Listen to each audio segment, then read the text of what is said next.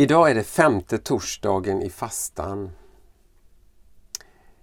Vi fortsätter att läsa ur boken Spåren till det fördolda av Peter Halldorf. Och jag som läser idag heter Lars Möllgård. Rubriken för dagens betraktelse är Att släppa taget och hålla fast.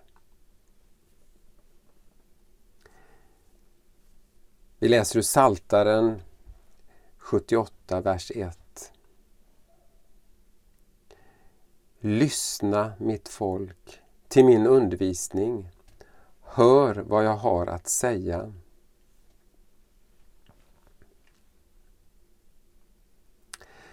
När Gud ingår förbund med människan förväntas hon leva i överensstämmelse med Guds syften med skapelsen. I bibliskt språkbruk uttryck i termer av lydnad mot eller lyssnande till. Det hebreiska ordet kan översättas med båda orden. Till den Gud som inte bara gett oss livet utan oavbrutet uppehåller det.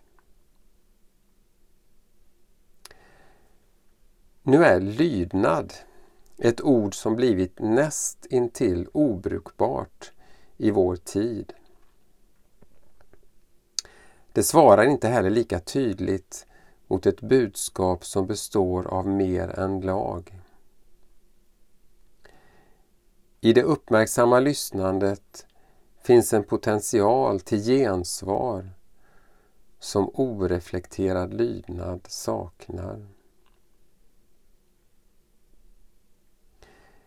Bibeln framhåller lydnaden i form av det aktiva lyssnandet som en praktik som definierar det mänskliga.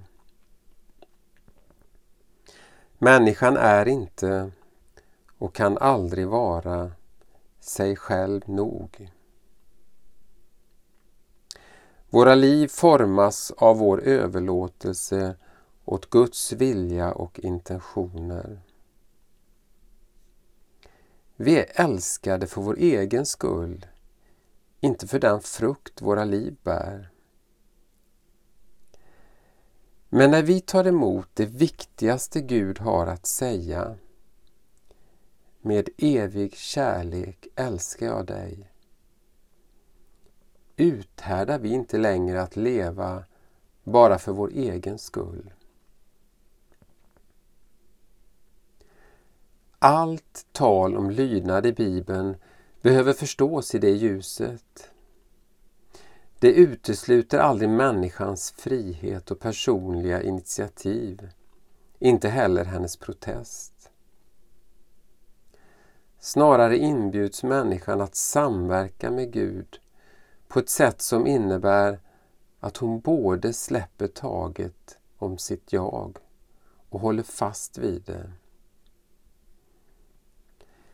Bibeln tecknar människan i detta spänningsfält. Hon är å ena sidan inte autonom i meningen sig själv nog. Men lever inte heller i en underdånighet präglad av fruktan och inställsamhet. Det är en antropologi där människan alltid är fri att distansera sig från en kultur som förslavar. Lydnaden kan därför aldrig vara blind. Den handlar inte om slavisk anpassning till lagar och regler utan om ett genuint lyssnande grundat på insikten att jag står i relation till någon som har rätt att tilltala mig. Den rättigheten har Gud genom det ansvar människan tilldelats att förvalta jorden och vaka över att rättvisa, omsorg och gästfrihet präglar samvaron i samhället. Ansvaret gör livet djupt meningsfullt. Det får oss att avvisa en självständighet som sätter egna intressen före det gemensamma bästa.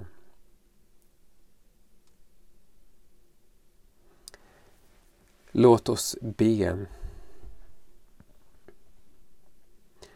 Herre Jesus Kristus.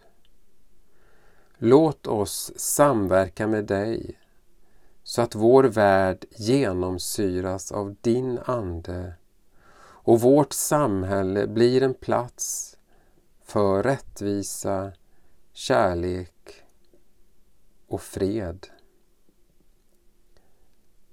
Amen.